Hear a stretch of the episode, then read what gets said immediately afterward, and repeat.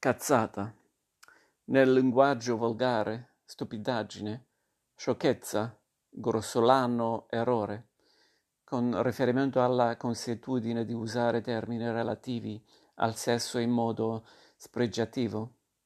Per estensione si usa anche la locuzione avverbiale di natura triviale.